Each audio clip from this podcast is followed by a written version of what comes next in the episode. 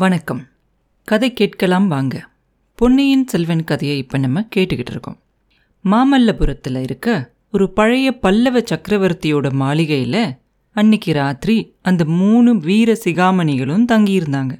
ராத்திரி சாப்பாடு சாப்பிட்டதுக்கப்புறம் மலையமான் அரசர் அஞ்சு ரதங்கள் அதுக்கு பக்கத்தில் அரவான் கதை நடக்கிறதா கேள்விப்பட்டு அதை கேட்க போயிட்டார். ஆதித்த கரிகாலனும் பார்த்திபேந்திரனும் அரண்மனையோட மொட்டை மாடிக்கு போனாங்க. அந்த மொட்டை மாடியிலிருந்து ஆதித்த கரிகாலன் மாமல்லபுரத்தோட இரவு தோற்றத்தை பார்த்து ரசிச்சுக்கிட்டு இருந்தான். அங்கங்கே சின்ன சின்ன விளக்குகள் எரிஞ்சுக்கிட்டு இருந்துச்சு. வீதிகளெல்லாம் பெரும்பாலும் நிசப்தமாக அமைதியாக இருந்துச்சு. கோயில்கள்லேயும் கூட அர்த்தஜாம பூஜை முடிஞ்சு வெளி கதவுகளெல்லாம் சாத்திக்கிட்டு இருந்தாங்க. அந்த கடலோட சத்தம் மட்டும் ஓன்னு கேட்டுக்கிட்டு இருந்துச்சு.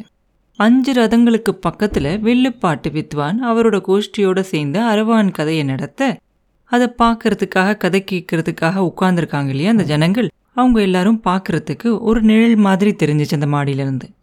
இந்த வயசான காலத்துலேயும் கிழவர் பாரு கதை கேட்க போயிட்டார். என்ன இருந்தாலும் பழைய காலத்து மனுஷங்க தான் மனுஷங்க. அவங்களோட உடல் வலிமையும் மனதிடமும் இந்த நாளில் யாருக்கு உண்டு? அப்படின்னு ஆதித்த கரிகாலர் கேட்பார். அரசே நீங்களும் பழைய காலத்துக்கு பெருமையை பற்றி பேச ஆரம்பிச்சிட்டிங்களா? பழைய காலத்தில் இருக்க மனுஷங்க சாதிச்ச எந்த காரியத்தை நம்ம காலத்தில் நம்ம சாதிக்கல? உங்களை போல சின்ன வயசுலேயே போர்க்களத்துக்கு போய் வீர செயல்கள் செஞ்சவங்க கதைகளிலும் காவியங்களிலும் கூட நான் கேட்டதே இல்லையே அப்படின்னு சொல்லுவான் பார்த்திபேந்திரன். பார்த்திபா நீ உள்ள ஒன்று வச்சு வெளியில் ஒன்று பேச மாட்டே அப்படிங்கிறது எனக்கு தெரியும். அதனால தான் நீ என் நண்பனாக இருக்க. இல்லைன்னா நீ என் சத்ருவாக இருந்திருப்ப. அப்படி இருந்தும் நீ எதுக்காக என்ன முகஸ்துதி செய்கிற அப்படின்னு கேட்பார் ஐயா சுயநலத்தோடு ஒருத்தனை பற்றி இல்லாத உயர்வெல்லாம் சேர்த்து சொன்னால் அது முகஸ்துதி. தஞ்சாவூர் பழுவேட்டையர்களுக்கு அடிமையாக இருக்கானே மதுராந்தகன். அவன்கிட்ட போய் நீ வீராதி வீரன் அப்படின்னு நான் புகழ்ந்தா அது முகஸ்துதி. அப்படி நான் எப்பயாவது செஞ்சேன் அப்படின்னு உங்களுக்கு தெரிஞ்சிச்சுன்னா என்னை உடனே உங்கள் கையில் இருக்க வாளால் கொன்றுங்க. உங்களை பற்றி நான் சொன்னதில் ஒரு வார்த்தை கூட அதிகம் இல்லை. பழைய காலத்தில் எந்த வீரன் இவ்வளவு சின்ன வயசில் இத்தனை பெரிய காரியங்கள் எல்லாம் செஞ்சிருக்கான்? உங்கள் பெரிய பாட்டனாரான யானை மேல் துஞ்சிய ராஜாதித்தரை வேணா ஒருவேளை உங்களுக்கு சமமாக சொல்லலாம். அதுவும் அதிகமாக சொல்ல முடியாது அப்படிம்பா. அப்பா ஆதித்த கரிகாலர் நிறுத்து பார்த்திப்பா நிறுத்து. ராஜாதித்தர் எங்க? நான் எங்க? மகா சமுத்திரம் மாதிரி பொங்கி வந்த அந்த ராஷ்டிரகூட்டர் படைகளை ஒரு சின்னஞ்சிறு படையை வச்சுக்கிட்டு எதிர்த்து நிர்மூலமாக்கி வீர சொர்க்கம் அடைஞ்ச ராஜாதித்தரை பத்தி பேசுறதுக்கு கூட நமக்கு தகுதி கிடையாது. அவரோட நம்மளை எப்படி சேர்த்து சொல்றது? சோழகுலம் இருக்கட்டும் நீ பிறந்த பல்லவ குலத்தை பத்தி யோசிச்சு பாரு. அதுல எப்பேற்பட்ட மகா புருஷர்களெல்லாம் இருந்தாங்க? மகேந்திரவர்மரையும் மாமல்லரையும் இனி இந்த நாட்டில் எப்பயாவது நம்ம பார்க்க முடியுமா? தெற்கே துங்கபத்ரையிலிருந்து வடக்கே நர்மதை வரைக்கும் ஒரே குடை நிழல்ல புலிகேசியை ஜெயிச்சு வாதாபிய அழிச்சு ஜெயஸ்தம்ப நாட்டிய நரசிம்மவர்மர் எங்க? நீயும் நானும் எங்க? இந்த மாமல்லபுரத்தை போல ஒரு கனவு லோகத்தில் இருக்கக்கூடிய மாதிரி ஒரு ஊரை உருவாக்க முடியுமா நம்மளால?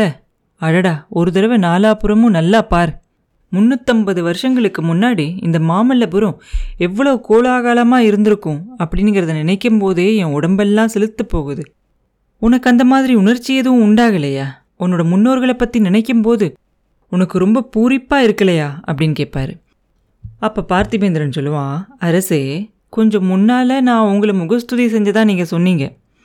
சில சமயம் உங்ககிட்ட இருக்கிற தப்புகளையும் நான் எடுத்து சொல்கிறது உண்டு. அதை மறந்துடாதீங்க சிற்பம் சித்திரம் கலை அப்படின்னு வீணாக பைத்தியம் பிடிச்சவங்கள பற்றி நிறையா பேர் நான் கேள்விப்பட்டிருக்கேன். உங்களுக்கு எப்போ இதை பற்றி எல்லாம் ஆர்வம் வந்துச்சு? நீங்கள் சொன்ன மாதிரி என்னோட முன்னோர்கள் எல்லாம் ஒரே குடையில் ஆட்சி தான் செஞ்சாங்க. வாதாபிக்கு போய் ஜெயஸ்தம்பம் நாட்டிட்டு மாமல்லர் திரும்பி வந்தாரே. அதுக்கப்புறம் என்ன செஞ்சாரு?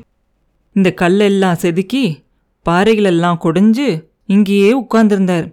அதோட பலன் என்னாச்சு? கொஞ்ச காலத்திலேயே மறுபடியும் சாளுக்கியர்கள் படையெடுத்து வந்தாங்க. காஞ்சியையும் உறையூரையும் அழிச்சிட்டாங்க. மதுரை வரைக்கும் போனாங்க.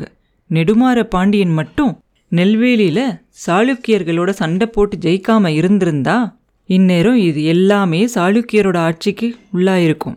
அப்படின்னு அவன் சொல்ல இல்லை பார்த்திபா இல்லை. உலகத்தில் எந்த அரச குலமையுமே எப்பயுமே நீடிச்சிருக்க முடியாது. அதை பற்றி நம்ம நிறையாவே கேள்விப்பட்டிருக்கோம். ராமர் பிறந்த குலமும் கூட ஒரு முடிவுக்கு வந்துருச்சு. சாளுக்கியர்களும் விழுந்துட்டாங்க. இரட்டை மண்டலத்துக்காரர்கள் தோன்றினாங்க. அந்த மாதிரி ஒரு ஒரு ராஜ்யங்களும் உருவாகும். ஒரு சில வருஷங்களுக்கு அது நல்லா இருக்கும். ஒரு சில வருஷங்களுக்கு அப்புறம் அந்த ராஜ்யம் இருந்த இடம் தெரிஞ்சாமல் போயிடும் மறுபடியும் வேற ஏதாவது ஒரு ராஜ்யம் வரும். எந்த ராஜ்யங்கள் மாறினாலும் கூட இந்த மகேந்திர பல்லவரும் மாமல்லரும் இந்த சிற்பப்புரிய அமைச்சிருக்காங்க இல்லையா? இது ஆயிரம் ஆயிரம் வருஷங்களுக்கு அவங்களோட பெருமையை உலகத்துக்கு உணர்த்திக்கிட்டே இருக்கும். அவங்க செஞ்ச காரியத்துக்கு ஈடா நீயும் நானும் என்ன செய்ய முடியும்? போர்க்களத்தில் பல்லாயிரம் மனிதர்களை நம்ம கொன்று குவிச்சிருக்கோம். ரத்த வெள்ளம் ஓட செஞ்சுருக்கோம். உலகத்தில் நம்ம பேரை நிலைநிறுத்த வேற என்ன நம்ம செஞ்சுருக்கோம்? அப்படின்னு கேட்பாரு இதை கேட்டோன்னு பார்த்திபேந்திரன் பேசுறது ஆதித்த கரிகாலன் தானா? அப்படின்னு ஆச்சரியமா பார்த்துட்டு சொல்லுவான் அரசே போரையும் வீரத்தையும் பற்றி இந்த மாதிரிலாம் பேசுறது நீங்க தானா அப்படின்னு எனக்கு சந்தேகமா இருக்கு. நான் என்ன சொல்றதுக்கு இருக்கு நீங்க இப்படி சொன்னா? இன்னைக்கு ஏதோ உங்களுக்கு மனசு சரியில்லைன்னு நினைக்கிறேன். அதனால தான் இப்படிலாம் பேசுறீங்க. ஐயா அவங்க மனசுக்குள்ள என்ன வேதனை இருக்கு அப்படிங்கிறத என்கிட்ட சொல்லக்கூடாதா? உங்களோட வயிறு நெஞ்சை எனக்கு கொஞ்சம் திறந்து காட்டக்கூடாதா? அப்படின்னு கேட்பான். பார்த்திபா என் நெஞ்சை திறந்து காட்டுறேன். அதுக்குள்ளே என்ன இருக்கும்? யார் இருப்பாங்கன்னு நினைக்கிற? அப்படின்னு கேட்பாரு. அதைத்தான் தெரிஞ்சுக்க விரும்புகிறேன் சுவாமி அப்படின்பான் பார்த்திபேந்திரன். என்னை பெத்த தாயும் தந்தையும் இருக்க மாட்டாங்க. என் உயிருக்கு உயிரான தங்கச்சியும் தம்பியும் இருக்க மாட்டாங்க. என் உயிருக்கு உயிரான நண்பர்களான நீயும் வந்தியத்தேவனும் இருக்க மாட்டீங்க. வஞ்சகமே வடிவான ஒரு பெண் அதில் இருப்பா. பாவமே உருவான பழுவூர் இளையராணி அதில் இருப்பா. நஞ்சினும் கொடியவளான நந்தினி என் நெஞ்சுக்குள்ளே இருந்து என்னை படுத்தி வைக்கிற பாட்டை இன்னைக்கு வரைக்கும் வாயை திறந்து நான் யாருக்கிட்டேயும் சொன்னதில்லை. உன்கிட்ட தான் இன்னைக்கு சொல்கிறேன் அப்படின்னு ஆதித்ய கரிகாலன் சொன்ன வார்த்தைகள் அப்படியே ஒரு நெருப்பு ஜுவாலை மாதிரி வீசுது. அரசே அதை நான் ஒரு மாதிரி ஊகிச்சு தெரிஞ்சுக்கிட்டேன். பழுவூர் இளையராணியை பற்றி பேசும்போதெல்லாம் உங்கள் முகம் கருத்து கண்களெல்லாம் செவந்து சொல்ல முடியாத மனவேதனையை காட்டுது. ஆனா இந்த தகுதியில்லாத மோகம் எப்படி உங்க நெஞ்சுக்குள்ள வந்துச்சு? மற்ற பெண்களெல்லாம் அம்மா ஸ்தானத்துல வச்சு பார்க்கக்கூடிய மரபில் வந்தவர் நீங்க. பழுவேட்டரையர் உங்களுக்கு ரொம்ப நாளா சொந்தக்காரர் தானே. அவர் உங்களோட வயசுல மூத்தவர். இன்னைக்கு அவங்களுக்கும் நமக்கும் பகைமையெல்லாம் இருக்கலாம். ஆனாலும் முன்னாடி அப்படி இல்லை இல்லை உங்க அப்பாவும் உங்க தாத்தாவும் அவங்க மேலே எவ்வளோ மரியாதை வச்சுருந்தாங்க. அப்படிப்பட்டவர் அக்னி சாட்சியாக கல்யாணம் பண்ணிக்கிட்ட ஒரு பெண் மேலே போய் அவள் எவ்வளவுதான் கெட்டவளானாலும் அவளை மனசளவுலையும் நினைக்கிறது தப்பில்லையா அப்படின்னு கேட்பான் கூடாது பார்த்திபா கூடாது. அப்படி நினைக்கிறது தப்பு அப்படிங்கிறது எனக்கும் தெரியும். நினைக்கக்கூடாது தான் தெரிஞ்சதுனால தான் இந்த மனசு இவ்வளவோ வேதனைப்படுது. அவள் பழுவேட்டியரை கல்யாணம் பண்ணிக்கிறதுக்கு முன்னாடியே என் நெஞ்சில் இடம் பெற்றுட்டா. அதுக்கு ரொம்ப நாள் முன்னாடி என் உள்ளத்தில் அவளுடைய மோக விஷம் ஏறிடுச்சு அதை தூக்கி போடுறதுக்கு நானும் எவ்வளவோ முயற்சி செஞ்சேன். எல்லா தப்பையும் அவ பண்ண மாதிரி நான் இப்போ பேசுகிறேன் தப்பு யாரோடது அப்படிங்கிறது அந்த கடவுளுக்கு தான் தெரியும். பார்க்க போனால் பாவம் பழி எல்லாமே எங்களை படைச்ச அந்த கடவுள் தலையில தான் விழுகணும். இல்லைன்னா எங்களை இந்த மாதிரி சந்திக்க செஞ்சு அதுக்கப்புறம் பிரித்து வச்சு விதி மேலே குற்றம் சொல்லணுமா என்ன? அப்படின்னு கேட்பார் அரசே நந்தினி பழுவூர் ராணி ஆகிறதுக்கு முன்னாடியே உங்களுக்கு தெரியுமா என்ன? அவளை எங்கே எப்போ எப்படி பார்த்தீங்க? அப்படின்னு கேட்பான். அது பெரிய கதை. இன்னைக்கு அதை நீ கேட்க விரும்புறியா என்ன? அப்படின்னு கேட்பார். கட்டாயம் கேட்க விரும்புகிறேன் அதை தெரிஞ்சுக்கலன்னா என் மனசு நிம்மதியாகவே இருக்காது. நாளைக்கு இலங்கைக்கு வேற போக சொல்கிறீங்க அங்கே போய் என் கடமையை சரிவர செய்ய முடியாது. என்ன நிலைமை அப்படிங்கிறத தெரிஞ்சுக்கிட்டு உங்களுக்கு ஆறுதல் சொல்லிட்டு போனாதான் என் மனசுக்கு கொஞ்சமாவது நிம்மதி இருக்கும் அப்படின்னு சொல்லுவான். நண்பா எனக்கு ஆறுதல் சொல்ல போறியா? இந்த ஜென்மத்தில் எனக்கு ஆறுதல்ங்கிறதே கிடையாது. அடுத்த பிறவியிலையாவது கிடைக்குமா அப்படிங்கிறதும் கூட சந்தேகம்தான்.